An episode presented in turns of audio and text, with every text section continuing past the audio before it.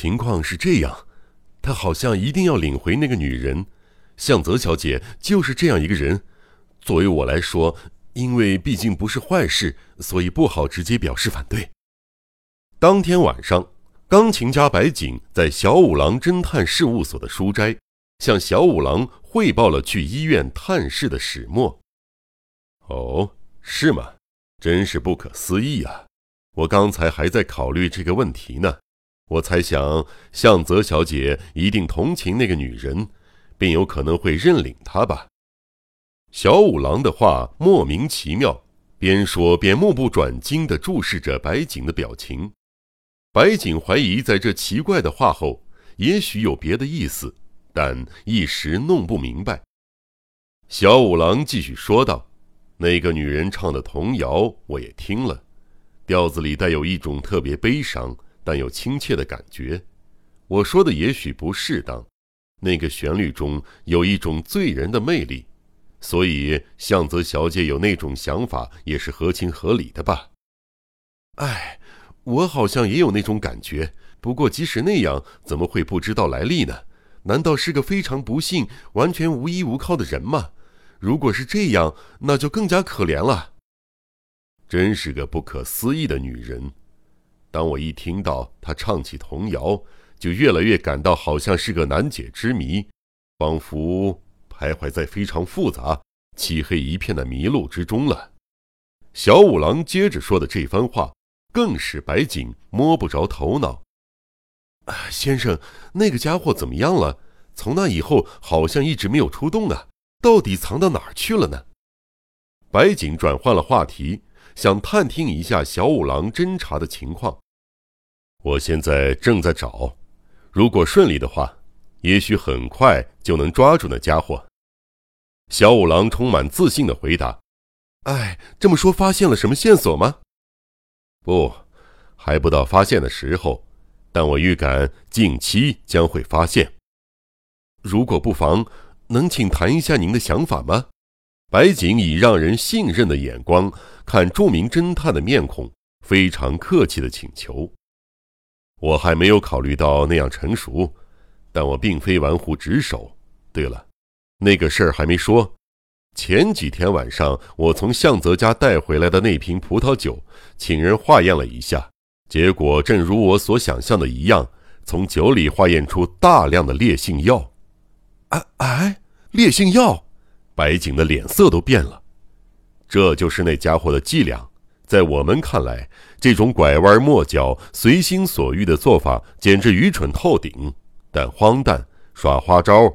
以及出人意外的反常行为，正是该犯人的性格。那家伙所干的一切都与常识背道而驰，因此在破这个案子的时候，我们也必须丢掉常识来干。越是那些觉得荒唐的地方，就越是最需要全力调查之处。我最近有时去看望野上坚子的母亲，有时去访问坚子的朋友，收集到一些照片。你看这个。小五郎从桌子抽屉里取出一叠照片给白景看，都是最近坚子的照片，有单人的，有和家里人一起照的，还有和朋友照的。小五郎指着其中野上家庭的一张照片，对白景说起了与搜查毫无关系的闲话。你看，这张照片上不光有尖子小姐，她姐姐公子小姐也在上面。哎，你当然也许知道。这是公子小姐遇害前几天拍的，啊，我也是第一次看见公子小姐，尽管是姐妹，但和尖子小姐的长相完全不一样呢。喜欢尖子小姐长相的人是不会喜欢公子小姐的，这一点通过这张照片我也明白了。小五郎说着，观察了一下白景的神态，其实这个秘密白景也很清楚，所以他觉得似乎被揭开了心中的秘密。不禁面红耳赤，公子也并非难看，但和妹妹尖子的美貌相比，当然要逊色的多了，而且总觉得忧郁和不够活跃之处。公子因为意识到了这一点，所以在和妹妹并排照的相片上，也可以清楚的看到他像是感到自卑的神情。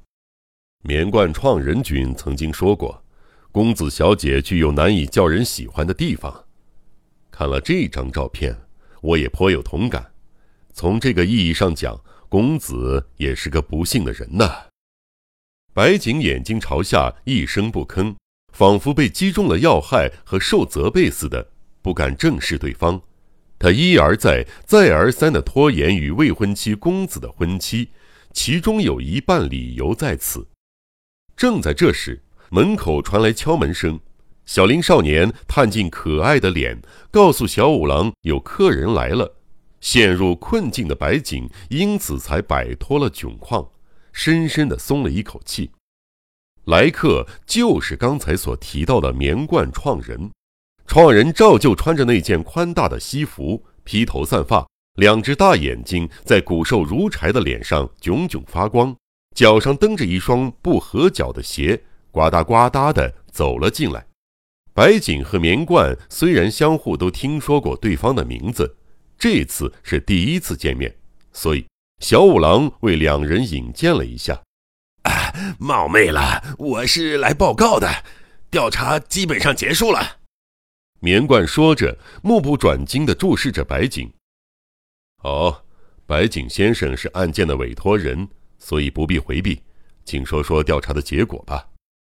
小五郎催促创人快说，创人坐到椅子上，仍然以他那种直率的腔调开口说了起来：“哎，我走街串巷，跑了许多地方，所找的对象都是些年轻女子，哎，真费了不少劲儿啊，但也值得。其中还有相当漂亮的姑娘呢，我觉得现在还能闻到她们身上的气味儿。”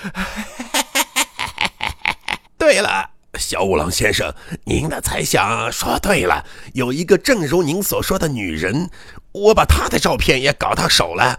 您看这个。创人从兜里取出一张照片，递给了小五郎。这是一张年轻女子的半身像。这个人名叫伊藤田初子。呃，住所是千叶县一个叫纪的村子，到那儿要渡过江户川，再一直向市川的尽头走。哎，是个很偏僻的乡村。白景也拿过照片看了一下，但从未见过这个女人。该女人大约有二十二三岁，是一个毫无明显特征的人。是小五郎委托棉冠创人调查医院里那个女人的身份呢？还是创人碰巧找到了这个线索，总之，全然没想到这个古怪的雕刻家竟如此有本事。白景感到莫名其妙，视线在两个人的脸上移来移去。那么，这个女人是什么时候死的呢？小五郎提出了意外的质问。大概是在半个月以前，据说是因为疾病而死的。这么说。那一带至今仍保留着土葬的习惯了。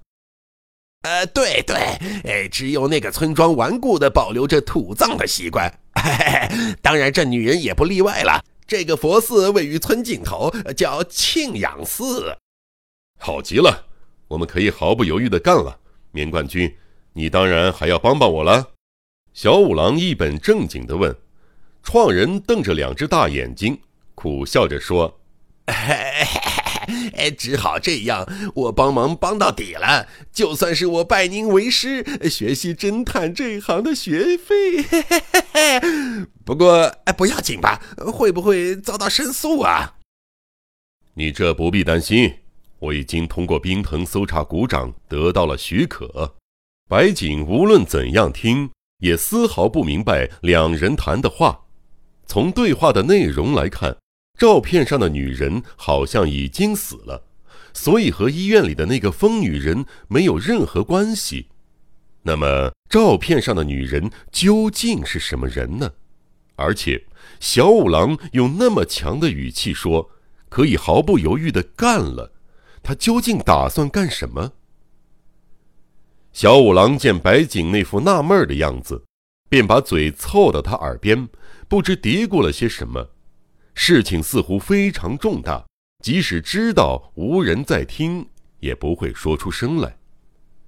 白景听得目瞪口呆，脸色顷刻之间变得像幽灵一样的苍白。额头上冒出了些细汗珠。究竟是什么事儿让年轻的钢琴家如此惊慌失色呢？就在当天夜里，千叶县纪村庆养寺后面的宽广墓地中，发生了一起不可思议的事件。大约在深夜两点左右，竹林围绕着的漆黑墓地中，有四个人影在蠕动。那几个黑影在死一般寂静的碑林中转来转去。仿佛在寻找着什么。不久，其中一人来到了一个新树立的原色木质的塔形碑碣前，突然两手抓住墓碑，竭尽全力从松软的泥土中拔了出来，然后扔进了旁边的竹林之中。另外三个人影好像在不远的地方注视着这一举动。拔出墓碑的那个人接着脱去上衣。挥起早就准备好的铁锹，开始了可怕的掘坟作业。大约过了二十分钟，这座坟墓完全被挖掘开了，地面上露出了一个黑乎乎的大洞，但在另一边却推起了一座土山。